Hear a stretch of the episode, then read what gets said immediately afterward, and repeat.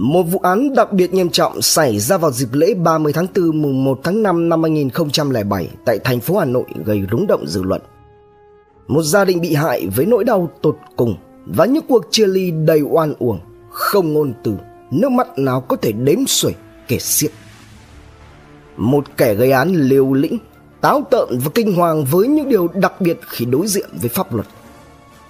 Nhiều hơn một phiên tòa nhiều lần mở xử và bản án cuối cùng đã được tuyên. Hãy cùng Độc Thám TV đi sâu vào tìm hiểu vụ án này. Ra đi.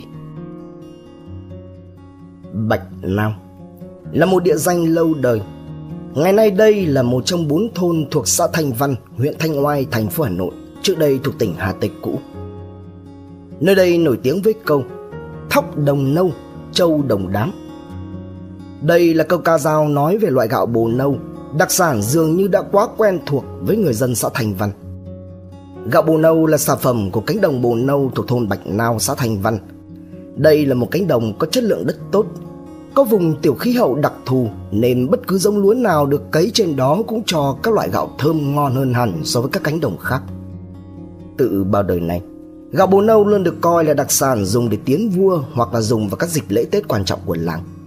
Ngoài thóc, gạo thì Bạch Nao còn được biết đến là nơi tọa lạc của chùa Bồn Nâu hay còn gọi là Đại Bi Tự được Bộ Văn hóa Thể thao và Du lịch đã xếp hạng chùa thôn Bạch Nao là di tích kiến trúc nghệ thuật quốc gia tại quyết định số 05 sượt 2008 sượt QD gạch ngang BVHTTDL do Bộ Văn hóa Thể thao và Du lịch ban hành ngày 26 tháng 2 năm 2008. Căn cứ vào các dấu tích như là gạch hoa tranh thời Trần hay gạch hòm sớ thời Mạc thì có thể nói Đại Bi Tự đã có từ đầu thế kỷ thứ 19 khi mà Bạch Nao khi ấy còn thuộc về xã Hoa Nao, thuộc tổng Đông Cứu huyện Thanh Oai, phủ ứng Thiên, trấn Sơn Nam Thượng. Đây là ngôi chùa bảo lưu nhiều cổ vật vô giá. Ngoài gạch từ thời xa xưa thì còn có chuông đồng, được đúc vào năm cảnh thịnh thứ 6 tức là năm 1798. Ba tấm bia đá ghi lại việc xây và sửa chùa. Đáng chú ý trong đó là 26 pho tượng Phật giáo có niên đại từ đầu thế kỷ thứ 17 cho đến nay được tạo tác rất công phu. Một tối nọ, cơ đâu đó vào tầm tầm tháng 3, đầu tháng 4 năm 2007, qua cả một trạm ngoan ngoèo sâu trong xóm dâu thuộc thôn Bạch Nao, xã Thanh Văn, huyện Thanh Oai, khi đó còn thuộc tỉnh Hà Tây cũ chưa sắp nhập vào thành phố Hà Nội. Một gia đình ba bố mẹ con nọ có mặt ở nhà sau một ngày dài mệt nhoài. Người lớn thì công thì chuyện, còn con trẻ cũng nai lưng gặt từng con chữ, Mai Quân ở trường ở lớp. Từ tối đến giờ, Bố về nhà nhìn thấy cái mặt nó là nói. Nhưng nó cũng chẳng vừa, Sẵn sàng tay đôi lại đấu khẩu với bố. Qua lại mãi một hồi, Kể cũng chán cái miệng. Nó bực dọc khó chịu, Thầy kệ cái đống sách vở bài tập. Cứ thế mà quảng mình đi ngủ từ quãng già nửa tốt. Nó nằm giường trong còn ngoài nhà là nơi kê giường của bố mẹ Nhưng mà khổ một cái Là nhà cửa đơn sơ mộc mạc Thế nên ho nhẹ một tiếng thôi cũng vàng Tưởng đầu bố thấy nó đi ngủ thì dừng Ai dè. Hai bố mẹ nằm giường ngoài mà vẫn cứ lầu bầu lầm bầm với nó Về cái tư tưởng, thái độ của nó. Được một lúc Cái sự khó chịu trong nó lại càng dâng lên Nghẹn đến tận cổ họng. Không kiềm chế lại nổi nữa nó mới gắt lên. Bố mẹ nói to quá, Con không ngủ được. Mai còn phải đi học sớm Nghe thế vậy, Mẹ cũng giật giật áo bố ra hiệu là thôi, Kệ nó, đi ngủ đi. Căn nhà cũng dần chìm vào im lặng. Thế nhưng lòng người thì bão táp chảo thôi, Giống như là giọt nước tràn lên. Căn nguyên bắt nguồn từ ban ngày. Số là cái hôm ấy, Bên nhà họ hàng có đám rỗ và bởi vì thân quen qua lại gắn bó, Nên gia đình có đám kia không qua nhà mời. Âu cũng là chuyện bình thường thôi. Bố mẹ nó thấy trong họ có việc Thì cũng góp chân góp tay rồi qua ăn. Nhưng nó thì nhất định khăng khăng, Nói không với lý do Là ăn có mời, làm có mượn.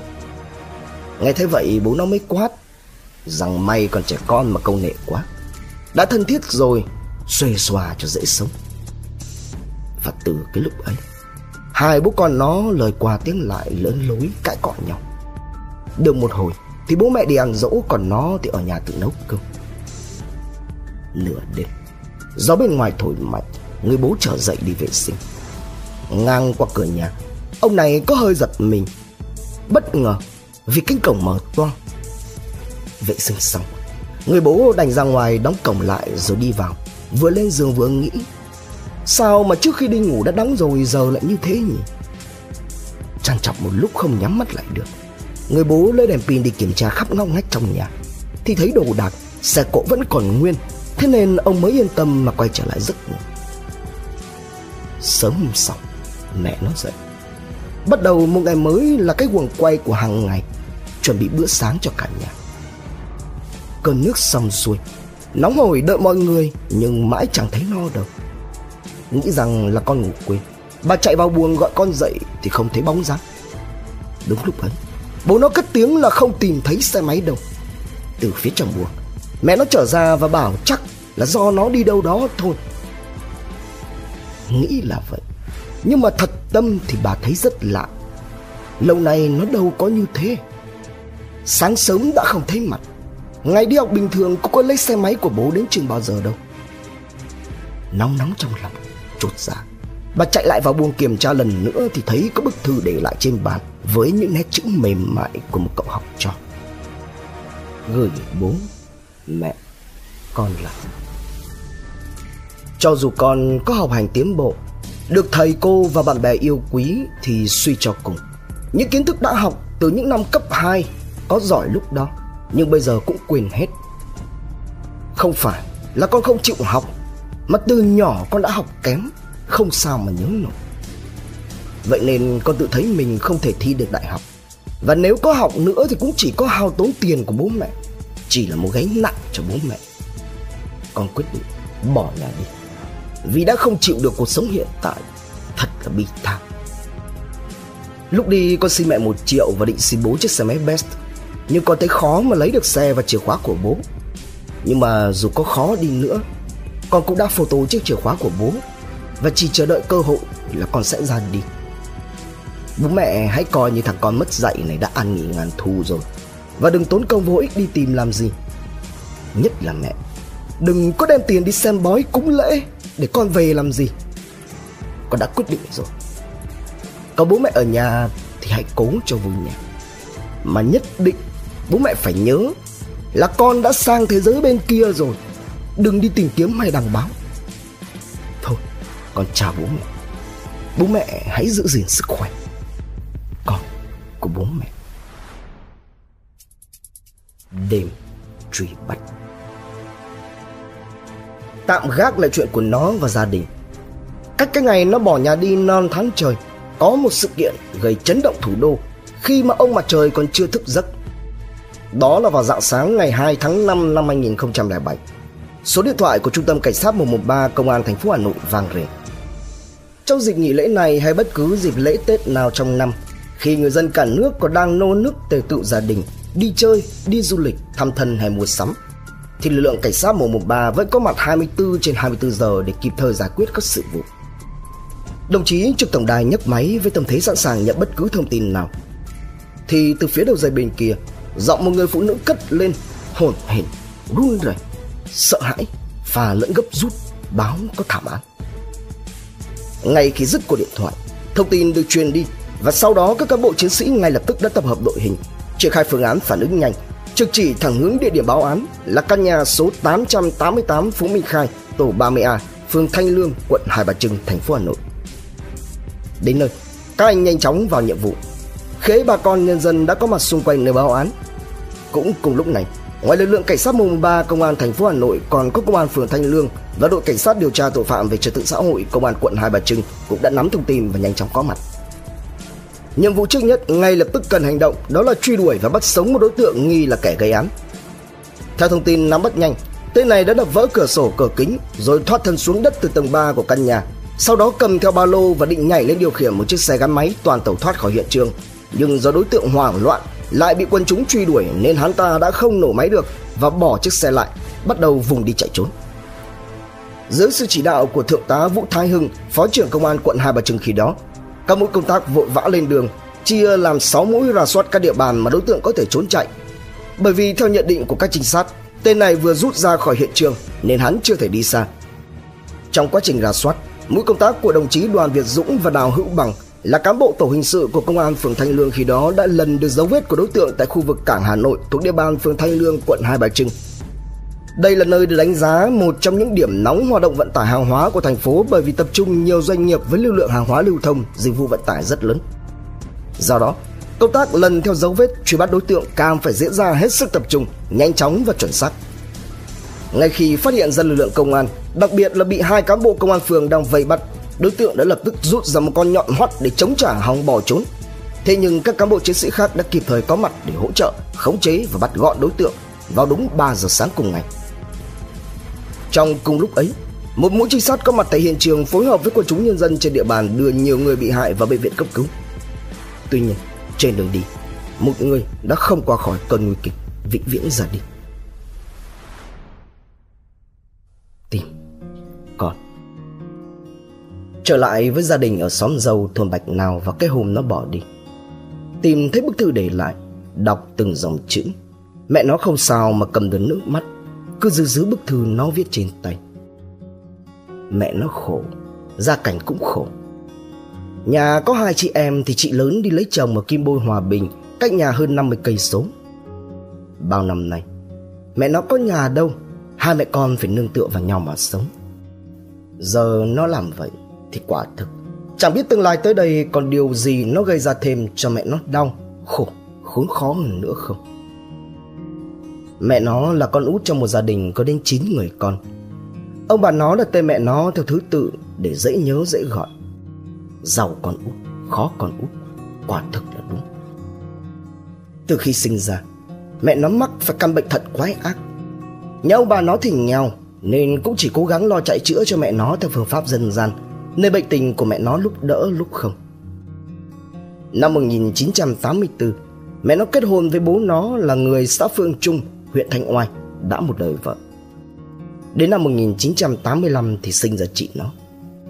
Tưởng đâu là thuận vợ thuận chồng, táp biển đông cũng cạn. ấy nhưng mà không. Cuộc đời lại cho mẹ nó thêm một cách khổ. Cuộc sống hôn nhân khi ấy chỉ như cơn gió thoáng qua, có chồng cũng như không. Sau khi chị nó chào đời được mấy tháng thì bệnh thận của mẹ nó lại tái phát, khiến cho bà đau đớn quằn quại mà cũng chẳng làm ăn được gì. Khi ấy, chồng bà, tức là bố nó, không những không vun vén gia đình mà còn thẳng tay mang chị nó ra ở riêng, đuổi mẹ nó đi vì sợ. Nhỡ đầu có mệnh hệ gì thì bố nó, rồi nhà bố nó lại tốn thêm một cỗ quan tài, lại phải làm đám. Dù ít dù nhiều thì cũng vẫn xoay quanh hai chữ là tốn tiền. Ngậm ngùi, mẹ nó đành quay về nương nhờ ông bà nó. Cũng bởi thương con, nên ông bà nó dựng cho mẹ nó căn nhà nhỏ ở cuối làng. Một lần lỡ giờ, thân lại mang phải bệnh tật, nên từ khi bố nó bỏ mẹ nó, thì mẹ nó chỉ còn sống có một mình, chẳng dám mơ tưởng hạnh phúc gì cao sang. Trong khoảng thời gian đó, có khi bệnh tái phát, mẹ nó lăn ra đất giữa nhà mà ngất đi. May mắn lần nào cũng được người quen phát hiện ra không thì quỳ tiền cũng đã lâu lắm rồi, mà nó thì cũng chẳng tồn tại. Một thời gian sau đó, bố nó tự dừng nối lại, thuyết phục mẹ nó là muốn quay về. Nhẹ dạ cả tin, bà cũng đồng ý. Nhưng bố nó mồm thì nói vậy chứ thực ra là cũng hôn đực hôn cái chưa về ở hẳn.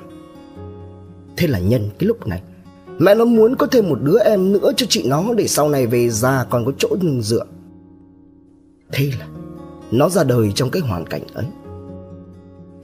Rồi bố nó sau đó cũng tíu tít với người vợ ba Nhưng không cưới xin gì vì đã ly hôn với mẹ nó đâu Cứ ở vậy thôi Chồng hờ, vợ hờ với người phụ nữ khác Mẹ nó cứ vậy mà gắng gượng Lay lắt sống tiếp vì nó sau này ông bà để lại cho căn nhà làm nơi hai mẹ con chui ra chui vào, tránh mưa tránh nắng. Đến khi chị nó lập gia đình, qua nhà để mời mẹ nó đến dự đám cưới thì cũng vào lúc ấy. Chẳng hiểu nguyên do gì mà người vợ hờ suốt ngày minh mẩy nhất định đòi đuổi bố nó ra khỏi nhà, không có quan hệ gì nữa. Mấy tháng sau đó, bố nó mò về xin lỗi mẹ nó. Một lần nữa được mong nối lại hứa hẹn sẽ không tái diễn tội lỗi ngày xưa thêm một lần nào nữa và sẽ cố gắng sống tốt với vợ, với con suốt quãng đời còn lại. Lúc đầu thì mẹ nó cũng dặn lòng không đồng ý, nhưng mà cả nó và chị nó đều thương mẹ, cứ tỉ tê tâm sự vun vén vào để mãi. Rồi mẹ nó cũng miễn cưỡng gật đầu. Bố nó về ở chung với mẹ con nó khi nó bước vào lớp 9 Thời gian trôi qua. Nó dù không thực sự quý bố cho lắm Nhưng vẫn luôn tỏ ra rất thuận hòa. Tuy nhiên Hơn chục năm Hai mẹ con sống với nhau Tình cảm gắn bó là vậy. Mà từng ngày có bố về nó luôn có cái cảm giác tình cảm giữa hai mẹ con cứ thế xa dần. Không phải là bởi vì mẹ không còn yêu quý Thương con trai là nó nữa Mà bởi vì mẹ với bố Dù sao cũng là vợ chồng. Mối quan hệ ấy dù đã có những lúc xa cách Nhưng khi đã chấp nhận cho trở về Thì cũng có nghĩa là mọi thứ xa một trật tự khác. Thế nhưng Nó khi ấy lại đang ở vào cái tuổi ăn tuổi lớn. Tâm sinh lý có nhiều nhạy cảm Nhận thức, trải nghiệm, kinh nghiệm sống thì chưa đâu vào đâu. Không đến đầu cũng chẳng biết ngọn. Bé, Thì bạn bè trêu chọc là không có bố. Giờ bố mẹ quay lại rồi, Bố về ở cung rồi, Thì lại bị mang ra bàn tán là không phải con ruột của bố. Nhiều khi lại tự cảm thấy mình như là người thừa trong nhà. Toàn là những cảm giác mà trước đây nó chưa từng có. Tuy nhiên, Vì sợ mẹ buồn nên nó không nói lên một lời. Sống cùng với bố được gần một năm thì nó làm ra cái chuyện như vậy. Viết được có mỗi bức thư, Rồi lại mang đi hẳn một triệu. Số tiền mà cả nhà, cả cửa mẹ nó cất trong tủ, Và nhảy luôn cả chiếc xe máy gắn hiệu Suzuki Best của bố nó bằng chiều photo. Lấy lại bình tĩnh, Mẹ nó mới nghĩ mọi cách để đi tìm nó về. Tất tả, Bà vội vàng chạy đi báo công an rồi lại chạy về nhà tìm ảnh nó. Nhưng mà hỡi ôi, Bà ngớ người, Chẳng có lấy nổi cái ảnh nào nhận diện nó còn lại trong nhà. Bà lại đến tìm từng nhà bạn học của nó để mượn ảnh lớp Mang ra cửa hiệu nhờ người ta tách rồi in ấn photo Sau đó lại mang đến gửi ở tất cả các cơ sở công an giao thông trong huyện Với một tia hy vọng rằng Nó mang xe máy đi thì kiểu gì cũng nhanh tìm thấy nó. Bà cũng nghĩ nhiều. Người ta mách là đi nhờ trên truyền hình đi Có lẽ sẽ nhanh hơn. Thế nhưng bà lại cho rằng nếu như làm thế đăng tin lên báo, lên đài, lên tivi thì sau này nó về đi học lại, nhỡ đầu xấu hổ, bị trêu chọc nên bà lại thôi, chạy ngược xuôi dò hỏi nghe ngóng. những ngày sau đó là quãng thời gian dài đằng đẵng đối với mẹ nó. Khi mà đêm đến thì chăn chọc khó ngủ, mong ngóng trời sáng, đợi chờ tin con. Còn khi mà trời chưa lặn thì lại lận đận, héo mòn, trong lòng như lửa đốt từng giây từng phút Chẳng biết hiện tại giờ con đang ở đâu Như nào Ra sao Bao giờ mới về một tuần, Hai tuần. Vẫn không có một tin hồi âm từ con, Không một tin báo từ những nơi bà nhờ vả. Bà điên cuồng tìm kiếm. Bà nhờ người phóng ảnh, Đánh chữ để nhờ dán khắp nơi. Chỉ mong có ai đó nhìn thấy, Hoặc là nó có nhìn thấy thì quay về với bà. Thế nhưng, Càng chờ lại càng không thấy.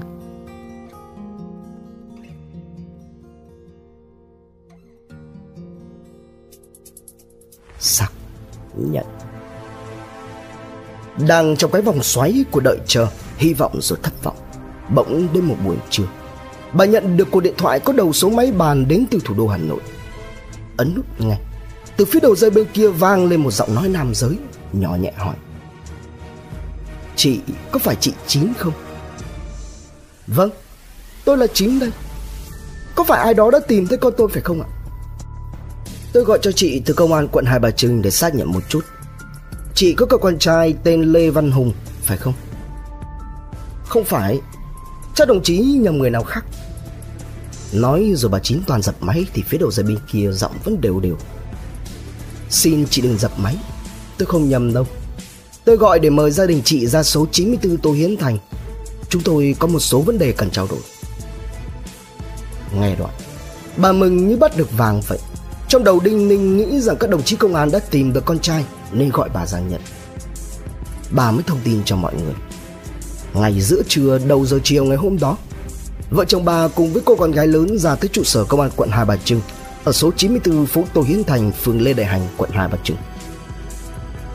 Ngay khi cả gia đình vừa có mặt ở đó thì một điều tra viên hỏi bà Ở nhà con chị thế nào? Bà thật thà kể Cháu ở nhà rất ngoan, học. Chưa nói dứt câu thì một điều tra viên khác lại lên tiếng. Đến bây giờ mà chị vẫn còn khen con mình là ngoan à? Bà mới giật mình ngỡ ngàng Hận đi mấy giây rồi nói tiếp. Thì con tôi ngoan, Tôi bảo nó ngoan. Nếu các đồng chí không tin, Có thể về làng tôi hỏi. Từ mấy đứa trẻ con chơi cùng, Cho đến cả các bạn học hay là các thầy cô giáo. Nhưng cho tôi hỏi, Con tôi có chuyện gì sao? Không có gì đâu. Con trai chị gây gỗ, Gây mất trật tự, Gây ra hậu quả. Chúng tôi đang điều tra. Sau đó thì bố nó được nhận lại chiếc xe máy Suzuki Best của mình. Và gia đình bà được ra về, Họ cũng chẳng được gặp con. Thế nhưng vừa mới về đến là Bà lại nghe phong thanh đâu đó Mấy người hàng xóm rầm ri Rỉ tay nhau rằng, Thằng con trai bà gây án lớn, Tội to ở trên Hà Nội. Mẹ nó cứ thế, Mà ngã vật xuống đất, Bất tỉnh nhân sự. Nó, là ai Đã đi đâu, Làm gì Có dính dáng như thế nào đến pháp luật Liệu có trở về với vòng tay của bố mẹ, Với bạn bè, trường lớp hay không Về thì bao giờ nó về Vụ án gây chấn động thành phố Hà Nội vào cuối dịp nghỉ lễ 30 tháng 4 mùng 1 tháng 5 năm 2007 là gì? Đối tượng là ai? Gây án như thế nào? Tại sao lại xảy ra chuyện kinh hoàng như vậy? Hắn đã gây ra những tội phạm gì? Hàng loạt câu hỏi cần phải được trả lời. Các mảnh ghép cần phải làm sáng tỏ nếu như muốn phá giải vụ án, đưa công lý đến bến bờ thực thi. Tuy nhiên, không thể dục tốc bất đạp mà lại qua loa đại khái, nhưng cũng không bao giờ được phép lê mê chậm chân để thời gian trở thành đồng lõa với tội phạm. Đón xem phần 2 tại Độc Thám TV. Tiếp nối phần 1 nó là ai? Đã đi đâu? Làm gì? Có dính dáng như thế nào đến pháp luật? Liệu có trở về với vòng tay bố mẹ, về với bè bạn, trường lớp hay không? Về, bao giờ thì nó về? Vụ án gây chấn động thành phố Hà Nội vào cuối dịp nghỉ lễ 30 tháng 4 mùng 1 tháng 5 năm 2007 là gì? Đối tượng là ai? Gây án như thế nào? Tại sao lại xảy ra chuyện kinh hoàng như vậy? Hắn đã gây ra những tội phạm gì? Bản án nào sẽ được tuyên? Những số phận mảnh đời liên quan sẽ ra sao? Hãy cùng Độc Thám TV đi sâu vào tìm hiểu vụ án này. Đồng chí Quay trở lại với đối tượng bị bắt gọn vào đúng 3 giờ sáng ngày 2 tháng 5 năm 2007. Ngay sau khi tra tay vào còng số 8, Đối tượng đã nhanh chóng được dẫn giải về trụ sở công an quận Hai Bà Trưng dưới sự phối hợp giữa lực lượng của đội cảnh sát điều tra tội phạm về trật tự xã hội công an quận và công an phường Thanh Lương, rồi chuyển tiếp sang đội cảnh sát điều tra tội phạm về trật tự xã hội công an quận. Cho tới tận 8 giờ sáng ngày 2 tháng 5, tức là sau hơn 4 giờ đồng hồ điều tra đấu trí thì đối tượng vẫn ngoan cố không chịu hé răng lấy nửa lời, khai nhận tên, tuổi và địa chỉ thật của mình cũng như nguyên nhân động cơ gây án và đã phạm phải những tội gì. Sau xong trong cùng lúc ấy, Công tác khám nghiệm hiện trường, nghiệm thi, cấp cứu các nạn nhân, tìm kiếm nhân chứng, vận động quần chúng nhân dân tố giác tội phạm, ra soát tra xét thông tin xoay quanh nơi báo án được triển khai một cách quyết liệt, khẩn trương và vô cùng tỉ mỉ. Đây là một vụ thảm án đặc biệt nghiêm trọng, trong đó không có dấu hiệu của việc cướp tài sản. Đối tượng bị kẻ gây án nhắm đến là một gia đình làm nghề rửa xe thay dầu, mở cửa hàng tại nhà. Hiện trường chính của vụ án là căn nhà số 888 phố Minh Khai, tổ 30A, phường Thanh Lương, quận Hai Bà Trưng. Tại hiện trường, phát hiện hệ thống điện trong nhà bị ngắt đi một cách có chủ ý bởi kẻ gây án. Tất cả có 5 nạn nhân, trong đó hai nạn nhân bị đối tượng ra tay khi đang ngủ tại buồng ngủ tại tầng 2 và ba người còn lại đang nằm ngủ ở tầng 3. Trong số các nạn nhân, có bà Đặng Thị Nữ 69 tuổi là mẹ đẻ của chủ nhà, ra đi ngay sau khi bị kẻ gây án xuống tay trong trạng thái đa chấn thương, mất huyết dịch quá nhiều. Nạn nhân thứ hai về mức độ chấn thương là em Đỗ Trung Nghĩa 16 tuổi, con lớn của vợ chồng chủ nhà, ngủ cùng với bà nội ở tầng 2. Tuy rằng đã được cơ quan điều tra cùng với nhân dân nhanh chóng đưa đi cấp cứu và sự tận tình cứu chữa của đội ngũ y tế, thế nhưng em đã không qua khỏi cơn nguy kịch, vĩnh viễn rời xa nhân thế ngay trên đường đi cấp cứu. Ba người nạn nhân còn lại đều được đưa đi cấp cứu kịp thời, trong đó bị thương nặng nhất với 30 vết thương sâu trên người và đang trong tình trạng hôn mê, nguy hiểm đến sự sống nhất là anh Đỗ Quốc Hùng 41 tuổi chủ nhà, là chủ của cửa hàng rửa xe thay dầu. Tiếp theo là em Đỗ Trung Anh, 8 tuổi, con trai út của vợ chồng anh Hùng, và cuối cùng bị thương nhẹ nhất là chị Trần Thị Nguyệt Nga, 39 tuổi là vợ anh Hùng. Theo xác minh và nắm thông tin nhanh thì đối tượng là Lê Văn Hùng, 20 tuổi, quê quán tại Hải Phòng, là người làm thuê cho cửa hàng rửa xe thay dầu của anh Hùng. Tại hiện trường và khám xét đối tượng bị truy bắt, thu giữ một chiếc xe gắn máy hiệu Suzuki Best mang biển kiểm soát nguồn gốc từ tỉnh Hà Tây, một ba lô quần áo, đồ dùng cá nhân của đối tượng, một ống tuyếp nước bằng sắt, một con nhọn hoắt mà đối tượng dùng để chống trả lực lượng khi bị truy bắt và một con có thể gây ra sát thương cho người khác được làm bằng sắt dài 50 cm, đầu nhọn, hai bên lưỡi sắt được hung thủ sử dụng để gây án. Quay trở lại trụ sở công an quận Hai Bà Trưng, Đến khoảng 12 giờ trưa cùng ngày, được các cán bộ điều tra mềm mỏng thuyết phục thì tên tội phạm đã cúi đầu khai nhận toàn bộ hành vi vi phạm pháp luật của mình cũng như là các thông tin nhân thân của bản thân. Và như là một cú quay xe, ngay trên bàn làm việc đối diện với các điều tra viên, đối tượng đã phải thừa nhận và khai ra rằng cái tên Lê Văn Hùng cùng toàn bộ thông tin của đối tượng khi đến làm thuê tại cửa hàng của anh Hùng đều là sự bịa đặt. Sự thật là hắn ta có tên đầy đủ là Lê Ngọc Trung sinh ngày 31 tháng 5 năm 1991, là một học sinh đang học cấp 3 nhưng bỏ nhà bỏ học ra đi. Quê quán và sinh sống cùng với bố mẹ đến trước thời điểm bỏ nhà đi tại xóm Dâu, thôn Bạch Lao, xã Thanh Văn, huyện Thanh Oai, tỉnh Hà Tây, nay là thành phố Hà Nội. Đối tượng từng là một học sinh giỏi con ngoan trong những năm tháng học cấp 2. Tuy nhiên từ khi lên cấp 3 lại có nhiều biểu hiện sa sút trong học hành, chỉnh mảng, mải chơi a dua theo chúng bạn. Ngay khi nắm được thông tin cùng toàn bộ hồ sơ nhân thân lý lịch Lê Ngọc Trung, gia đình của đối tượng cũng nhanh chóng được liên lạc để xác nhận.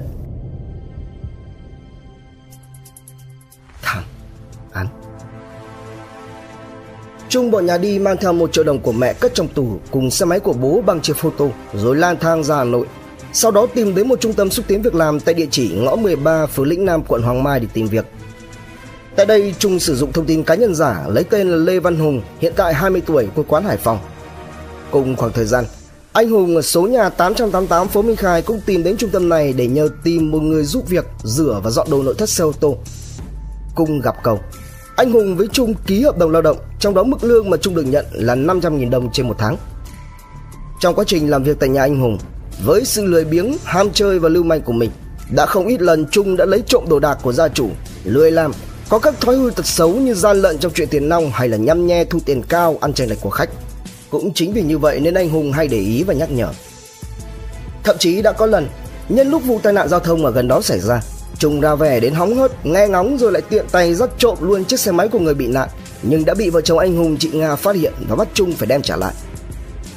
Quá sức chịu đựng, vợ chồng anh Hùng dọa là sẽ cắt hợp đồng lao động để Trung tu tỉnh. Thế nhưng Trung bày biện ra đủ mọi lý lẽ nguyên do để trì hoãn cho đến cuối tháng tư. Không những không thấy sai, không thấy được cái lòng hay ý tốt của anh Hùng Cộng thêm việc nghĩ rằng khả năng cao là nhà chủ sẽ cho nghỉ việc thật Nên Trung ôm hận trong lòng Sự căm hờn nghẹn lên đến tận cổ họng Nghĩ rằng mình cần phải trả thù Nên hắn ta đã vạch ra một kế hoạch điên rồ khủng khiếp và đầy kinh hoàng Tột cùng của cái ác ở độ tuổi ấy theo đó vào ngày 29 tháng 4 năm 2007 Trung viện cớ là có bà ốm Nên xin phép được về quê thăm Thì được vợ chồng anh Hùng đồng ý cho nghỉ làm Tuy nhiên vừa mới rời khỏi tầm mắt của anh Hùng Trung lập tức lên đường lung sục tìm mua cho bằng được một con dài ngoằng tới 50cm làm bằng sắt sắc lẹm nhọn hoắt từ một nam thanh niên cùng với một con to bản sắc lẹm đem tất cả cất vào cốp xe best của bố để làm công cụ trả mối thù trong lòng.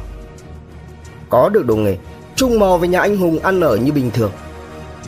Đêm ngày 1 tháng 5, dạng sáng ngày 2 tháng 5, Trung nằm ngủ ở chỗ của mình đã được xếp sẵn từ trước ở tầng 1. Đợi cho mọi người trong nhà chìm vào giấc ngủ say Hắn mới mò dậy Xếp sẵn quần áo vào trong ba lô Tra chìa khóa vào xe máy Dựng sẵn trước cửa nhà Rồi đi ngắt hệ thống điện trong nhà. Đến khoảng 1 giờ 30 phút sáng Giúp công cụ gây án đã chuẩn bị từ trước trong cốp xe Cùng với một cây tuyếp sắt ra. Trung lần mò lên trên tầng 2 lẻn vào trong phòng ngủ. Thấy bà nữ đang nằm ngủ chúng đã định rút con 50cm giật đâm. Nhưng vì em Nghĩa nằm ngay ở ghế trong phòng, Thấy động chờ mình thì phát hiện ra ý định của tên ác quỷ Nên ngay lập tức, Trung đã đổi sang sử dụng con sắc lẹm ngắn hơn, Lao đến thụt nhiều nhát vào người em Nghĩa Khiến cho em gục ngay tại chỗ. Hạ gục được Nghĩa, Sẵn công cụ trên tay, Trung lao đến chỗ bà nữ nằm, Lấy chăn trùm kín đầu rồi tiếp tục ra tay nhiều nhát lia lịa vào người đang bị quấn chăn Khiến cho bà phải chút hơi thở cuối cùng ngay tại chỗ nằm.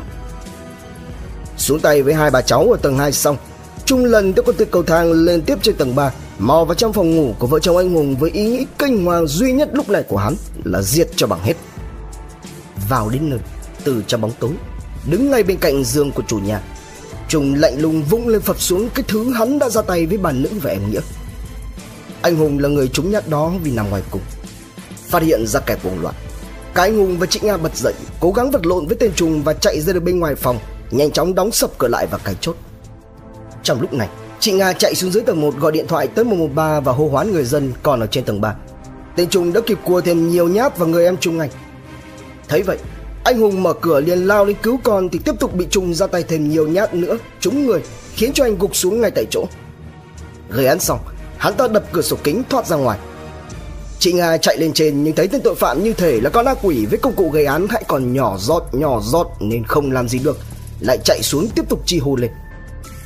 Về phần Trung, sau khi tẩu thoát ra khỏi căn nhà thì mò tới chỗ để sẵn xe máy toàn nổ máy để tẩu thoát thì đã bị một số người chặn lại dùng gạch đá ném để vây bắt. Thế nên Trung đã bỏ xe và chạy bộ ra hướng đê Nguyễn Khoái. Chạy được khoảng 2 km, Trung đã bị lực lượng công an truy đuổi và bắt giữ. Trong cùng lúc đó, thì em Nghĩa, anh Hùng, chị Nga và em Trung Anh đều được đưa đi cấp cứu. Thế nhưng Nghĩa đã không qua khỏi cơn nguy kịch, ra đi trên đường cấp cứu. Vào ngày 21 tháng 5 năm 2007, do vết thương quá nặng, dù đã được các y bác sĩ tận tình cứu chữa nhưng anh Hùng cũng không qua khỏi, chính thức chút hơi thở cuối cùng. Chị Nga và em Trung Anh là hai người duy nhất trong cả gia đình 5 người bị trùng gây án may mắn được cứu sống. Ba lần hoãn xử Sáng ngày 13 tháng 11 năm 2007, Tòa nhân dân thành phố Hà Nội đưa vụ án ra xét xử sơ thẩm. Phiên tòa mở đầu bằng nhiều tiếng khóc thảm thiết của thân nhân những người xấu số, khiến cho người có trách nhiệm phải mất một thời gian khá lâu để có thể ổn định trật tự. Hai người may mắn thoát tử nạn đến phiên tòa trong dáng vẻ mệt mỏi, đớn đau đến tột cùng. Trên đầu họ là những vành khăn trắng. Những người khác trong họ hàng thì mang theo di ảnh của những nạn nhân xấu số đến ngồi ngay hàng ghế đầu tiên trong phòng xử án. Và nhiều người dân sống tại phố Minh Khải cũng đến dự. Đại diện của gia đình nạn nhân nói trước tòa rằng không thể nói hết nên lời những nỗi đau đớn về mặt thể xác tinh thần mà gia đình bị hại đã phải chịu đựng trong suốt thời gian qua. Thế nhưng đại diện hợp pháp cho bị cáo đã không hề có động thái nào hỗ trợ về kinh tế cho bị hại từ trước đến nay. Trong khi đó thì mẹ của bị cáo ngồi lặng lẽ khóc ở góc phòng xét xử, đôi mắt không rời khỏi con trai nổi một phút nào. Khi tòa hỏi tại vì sao gia đình bà không có hỗ trợ nào về kinh tế cho gia đình nạn nhân trong khi cơ quan điều tra đang giải quyết vụ án, thì bà chỉ biết sụt sùi và nói. Nhà tôi nghèo quá, không có tiền. Chỉ có ba xào ruộng. Trong nhà có mỗi một triệu tiền mặt thì cháu Trung đã lấy mất cùng với chiếc xe bét rồi bỏ nhà đi. Ít ngày sau thì nó gây ra vụ án. Phiên tòa tiếp tục diễn ra trong không khí căng thẳng ngột ngạt. Chị Nga đã gần như không phút nào giữ nổi bình tĩnh được. Hễ ai hỏi đến là chị lại bật khóc. Trong phần luận tội, đại diện vị kiểm sát đã khẳng định hành vi phạm tội của bị cáo là quá khủng khiếp. Tuy nhiên theo tài liệu điều tra, bị cáo phạm tội khi mới vừa tròn 15 tuổi, 11 tháng và 2 ngày nên chỉ áp dụng được mức án cao nhất là 12 năm tù giam, cộng thêm 5 năm bị quản thúc tại địa phương. Đến đây thì gia đình bị hại không nhất trí, cho rằng khi bị cáo được trung tâm giới thiệu việc làm đưa đến, bị cáo được nói là đã đủ tuổi thành niên. Cho tới chiều cùng ngày, hội đồng xét xử đã tuyên hoãn phiên tòa để điều tra lại về giấy khai sinh gốc của bị cáo, xem xét lại vai trò của trung tâm môi giới việc làm đã giới thiệu cho bị cáo vào làm việc tại gia đình chị Nga và làm rõ vai trò của đối tượng nam thanh niên người đã bán phương tiện gây án cho bị cáo. Ngày 28 tháng 1 năm 2008, Tòa nhân dân thành phố Hà Nội tiếp tục mở lại phiên tòa xét xử bị cáo Lê Ngọc Trung. Tiếp nối những nội dung mà hội đồng xét xử đã yêu cầu điều tra lại, các tình tiết được làm rõ bao gồm người thanh niên bán phương tiện gây án cho bị cáo đã bỏ đi khỏi địa phương nên cơ quan điều tra không có điều kiện xác minh làm rõ. Còn người trực tiếp môi giới việc làm cho bị cáo tại trung tâm giới thiệu việc làm đã qua đời cách đây hơn một tháng do bị ung thư dạ dày. Do đó cơ quan công an không tiến hành điều tra làm rõ trách nhiệm. Về làm rõ giấy khai sinh gốc của bị cáo, Xác định chính xác là bị cáo gây án khi chỉ mới 15 tuổi 11 tháng 2 ngày nên căn cứ theo khoản 2 điều 74 Bộ luật hình sự có hiệu lực khi đó thì đối với người từ đủ 14 tuổi đến dưới 16 tuổi khi phạm tội, nếu như điều luật được áp dụng quy định hình phạt tù trung thân hoặc tử hình thì mức hình phạt cao nhất được áp dụng không quá 12 năm tù. Cũng chính bởi điều này mà những người đến tham dự phiên tòa đã vô cùng bức xúc, gây hỗn loạn khiến cho lực lượng công an tác nghiệp vô cùng vất vả. Thêm vào đó, cùng với việc người đại diện hợp pháp cho bị cáo không đến tòa và gia đình bị hại xin được đưa bị cáo ra xét xử tại địa phương, hội đồng xét xử đã phải lần thứ hai tạm hoãn phiên tòa. Ngày 22 tháng 2 năm 2008, phiên tòa xét xử bị cáo được tiếp tục. Tại phiên tòa này, khi hội đồng xét xử chuyển sang hỏi mẹ của bị cáo về lý do mà bị cáo bỏ nhà ra đi, nguyên nhân bị cáo sa ngã vào con đường phạm tội.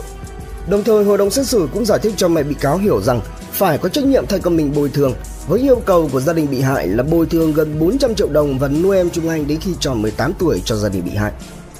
Thì nét mặt của bị cáo đã biến đổi.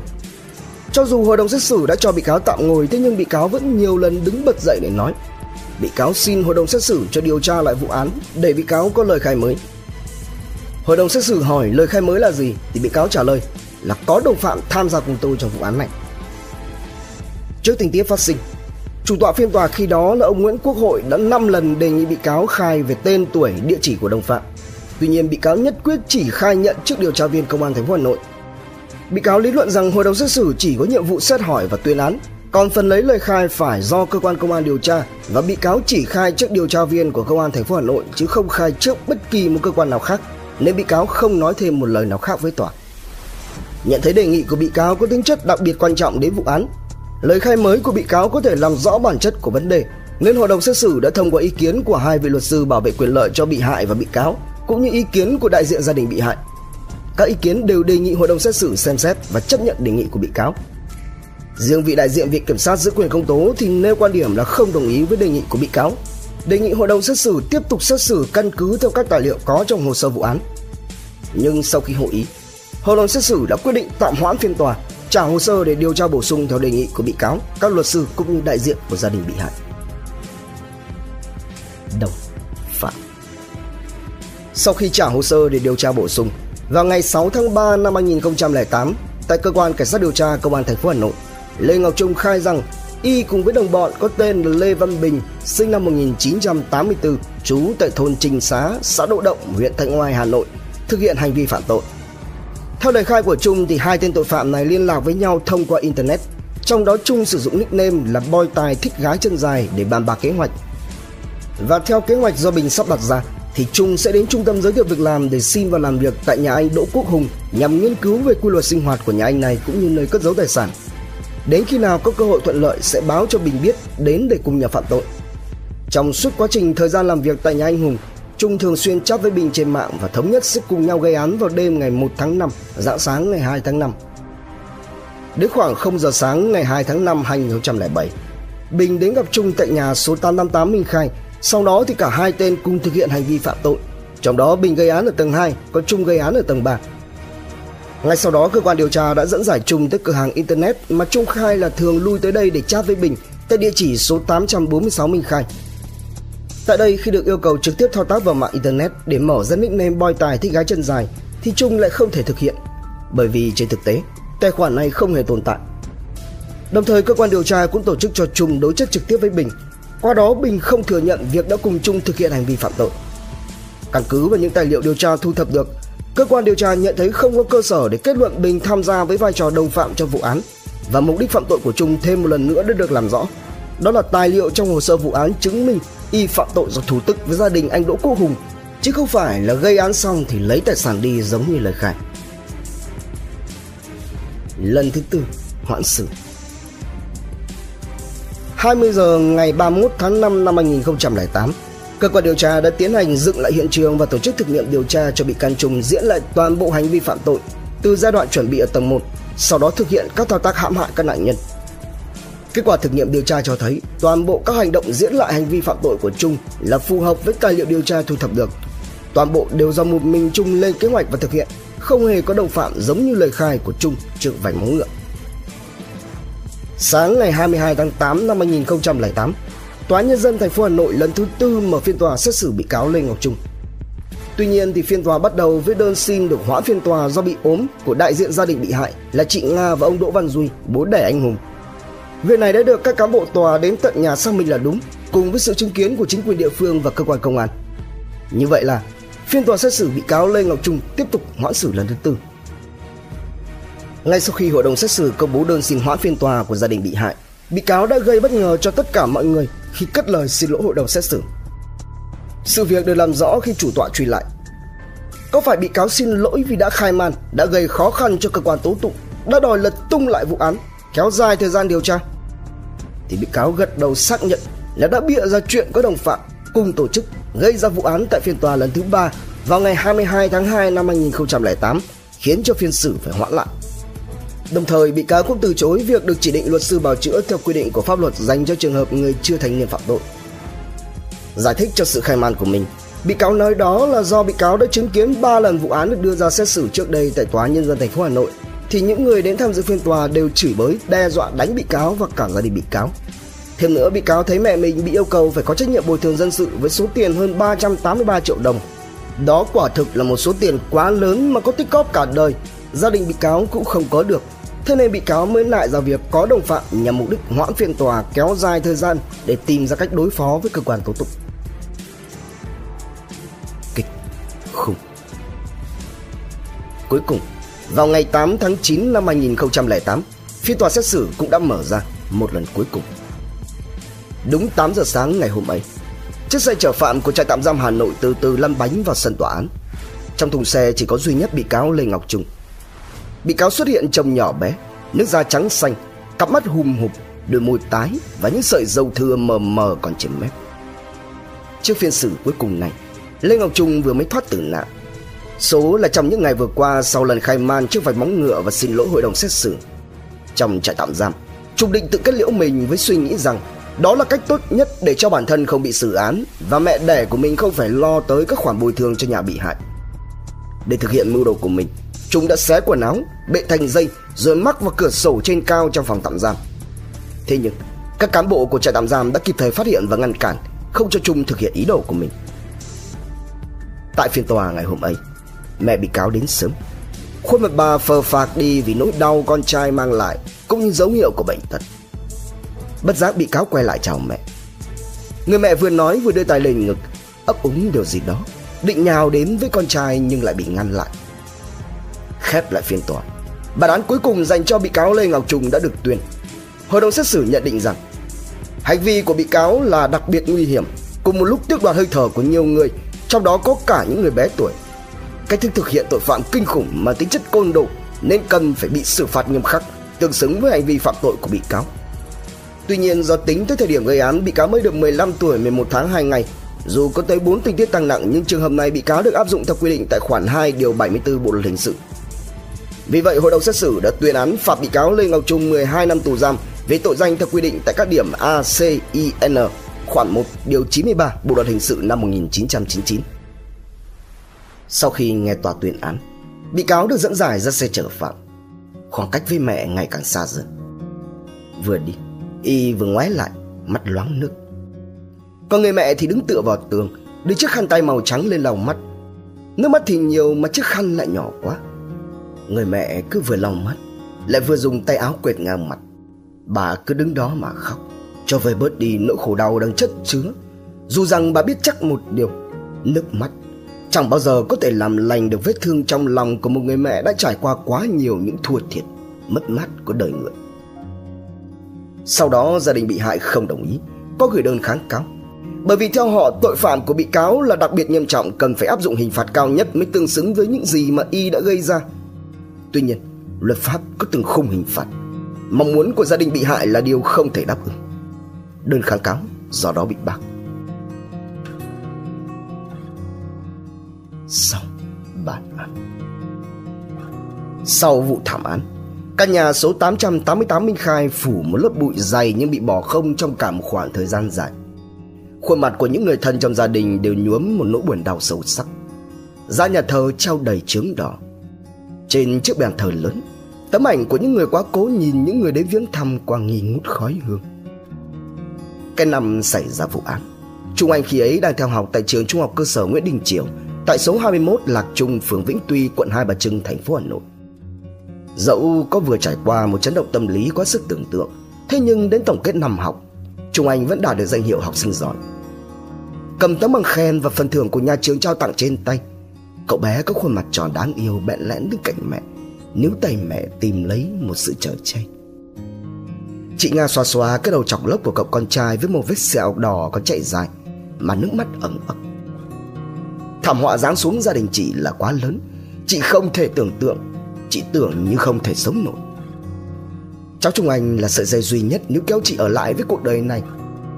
Khi ấy tay trái chị vẫn còn chưa khỏi hẳn vết thương, Khuôn mặt thì thất thần, Độc rạc với những vết sẹo chạy dài trên trán Trên cằm và trên gò má Hễ cứ nhắc lại chuyện đã qua Người phụ nữ bất hạnh ấy lại trực bật khóc Sau khi sự việc bi thương xảy ra Hội cha mẹ học sinh trường trung học cơ sở Nguyễn Đình Triều đã phối hợp với ban giám hiệu của nhà trường gửi thư ngỏ đến tất cả bậc phụ huynh ở toàn trường để kêu gọi sự sẻ chia giúp đỡ.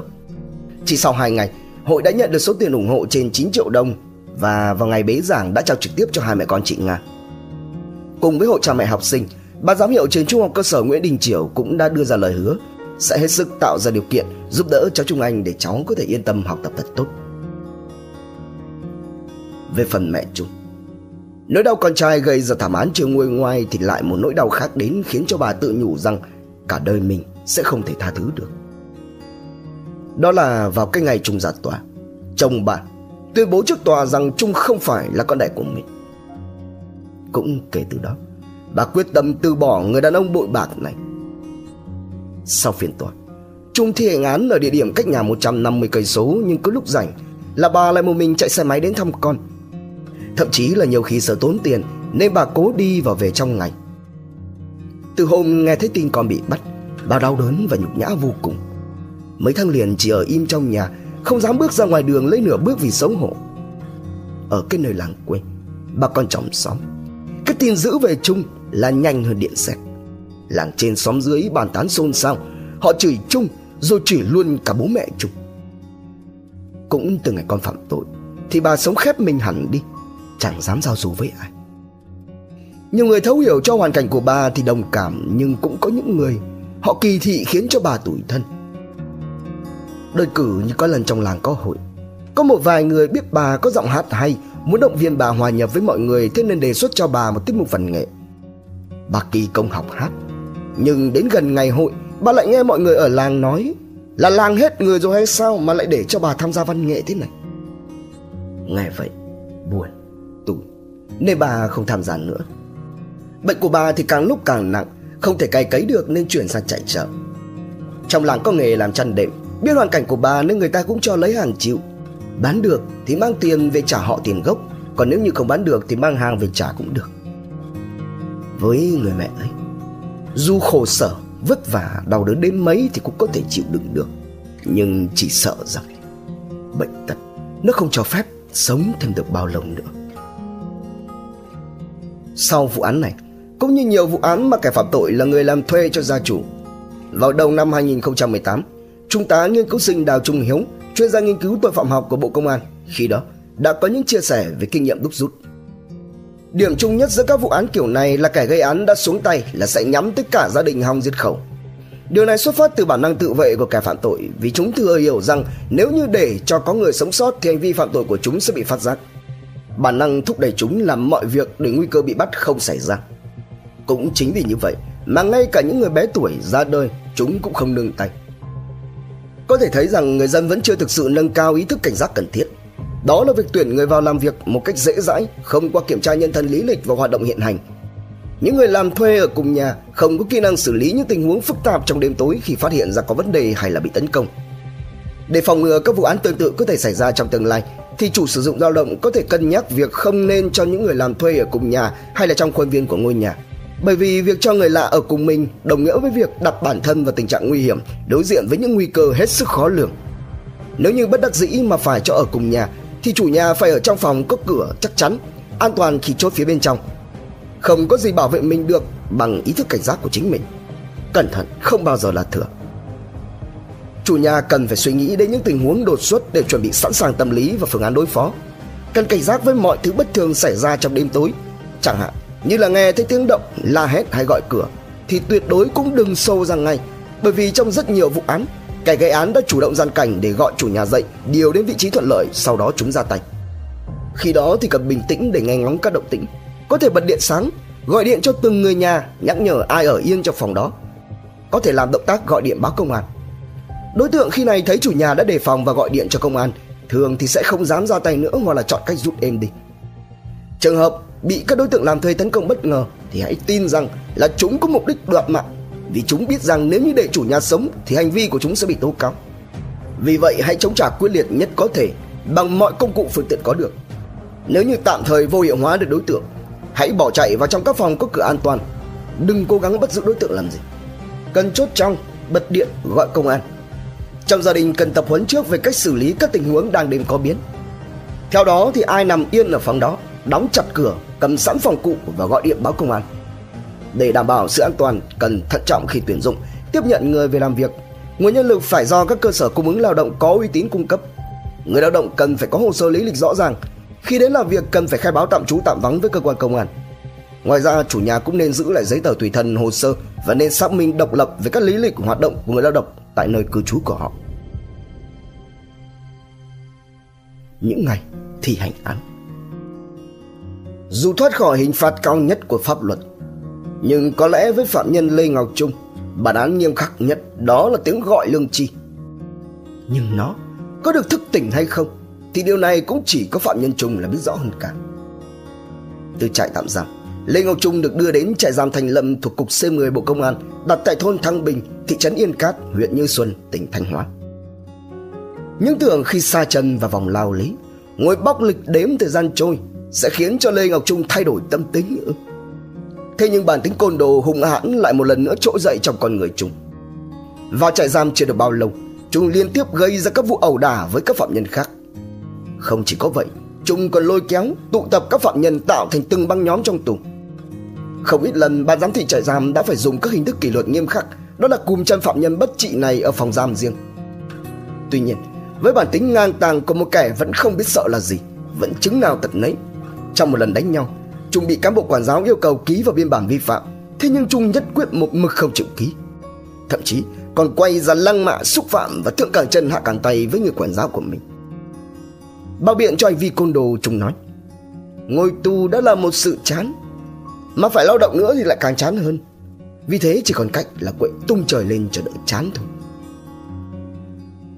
Chỉ cho đến khi Trung mắc phải chứng bệnh lao phổi Phạm nhân này mới biết sợ.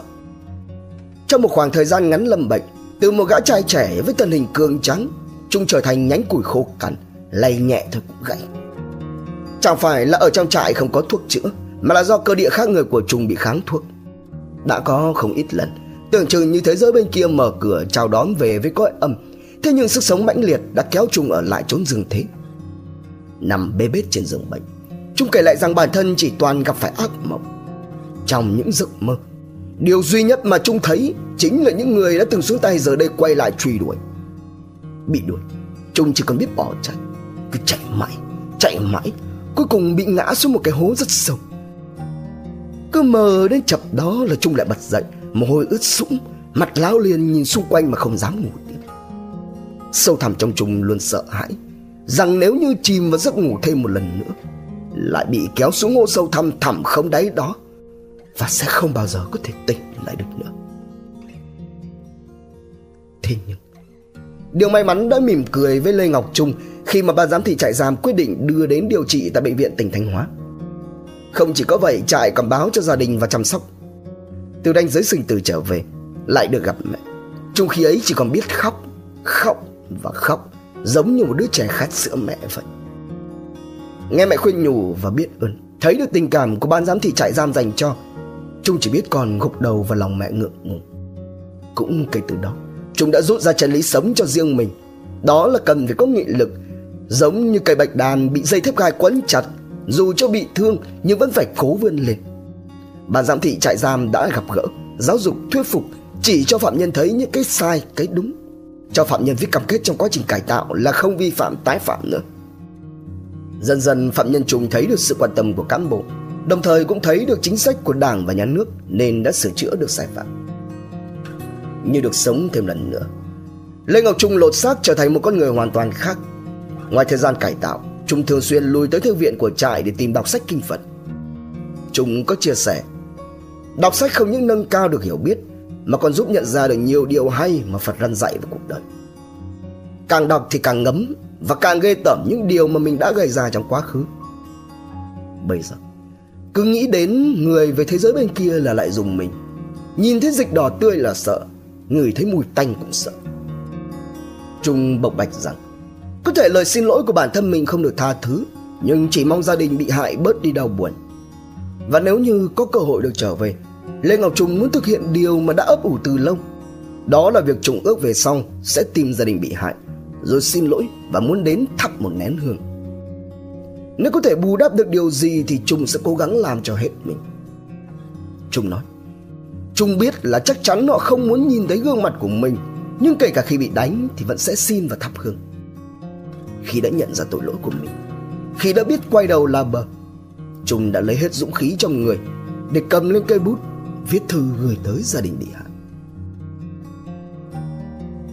Cô Nga kính mến Chắc cô rất ngạc nhiên khi nhận được bức thư này của cháu phải không? Đêm đã khuya Cháu nằm không ngủ được và suy nghĩ về cuộc đời, Nghĩ về sai lầm của cháu trong quá khứ Không biết giờ này cô có khỏe không? Cuộc sống của cô như thế nào? Em Trung Anh học lớp mấy rồi? Cháu có lỗi rất lớn với gia đình của cô Trăm ngàn lần Xin lỗi cô và em Dù biết rằng tội lỗi cháu gây ra rất khó để được mọi người tha thứ, Nhưng cháu vẫn muốn nói Lời xin lỗi từ đáy lòng Từ ngày vào trại giam. Nhờ sự chăm nom, dạy bảo tận tình của các cán bộ quản giáo, Cháu đã nhận thức được Việc cháu gây ra là quá sai lầm, Gây bao đau thương mất mát cho gia đình cô.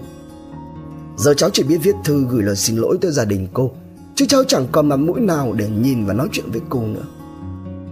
Giờ đây, Cháu phải trả giá cho những sai lầm, tội lỗi mà cháu đã gây ra. Nằm trong trại giam, Cháu rất dằn vặt Cắn giữ lương tâm và không thể có cuộc sống thanh thản như bao người khác. Cô Nga ơi Thời gian trôi qua cứ dài đằng đẵng. Những ngày tháng vất vả, Cô đơn giữa bao người, Cháu rất hối hận. Có những lúc bị bệnh lao phổi, Tràn dịch mang phổi, Tràn khí, Sức lực kiệt quệ tưởng rằng mình sẽ ra đi mãi mãi. Thế nhưng cháu vẫn phải cố gắng vượt qua bệnh tật Để mong trở về báo hiếu người mẹ già Và trả nốt những gì mà cháu nợ cuộc đời Cháu mong. Làm được điều gì bù đắp được cho cô và em chúng anh Là cháu sẽ cố hết sức làm. Cháu cũng mong ước Sẽ sớm được đặc xá của nhà nước Về chăm sóc cho mẹ già và làm lại cuộc đời. Giá như thời gian Có thể quay ngược trở lại, Thì cháu sẽ không phạm sai lầm này Và cũng không phải sống khổ sở như thế. Lời cuối cùng, Cháu vẫn cầu mong sự tha thứ từ gia đình cô. Cô hãy cho cháu cơ hội Để quay lại bến bờ của nẻo thiện. Cháu trăm ngàn lần Chắp tay xin lỗi cô. Trân trọng cảm ơn quý khán thính giả đã theo dõi. Subscribe Ấn chuông đăng ký để cập nhật những video mới nhất. Like, share, chia sẻ tới nhiều người hơn. Comment những suy nghĩ, ý kiến bình luận của bạn Hay những gợi ý, đóng góp để chúng tôi được hoàn thiện hơn. Độc Thám TV hai ngày một số vào lúc 21 giờ. Nguồn tham khảo và tổng hợp: Công an nhân dân online, an ninh thủ đô, tiên phong, đời sống và pháp luật online, gia đình và xã hội, dân trí cùng nhiều nguồn khác từ internet. Độc Thám TV